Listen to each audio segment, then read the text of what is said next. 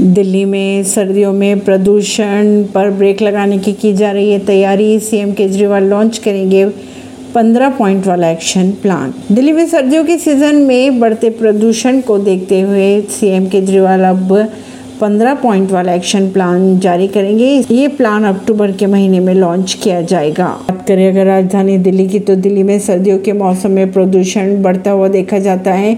इसको लेकर दिल्ली सरकार ने गुरुवार को 28 विभागों के साथ अहम बैठक भी की।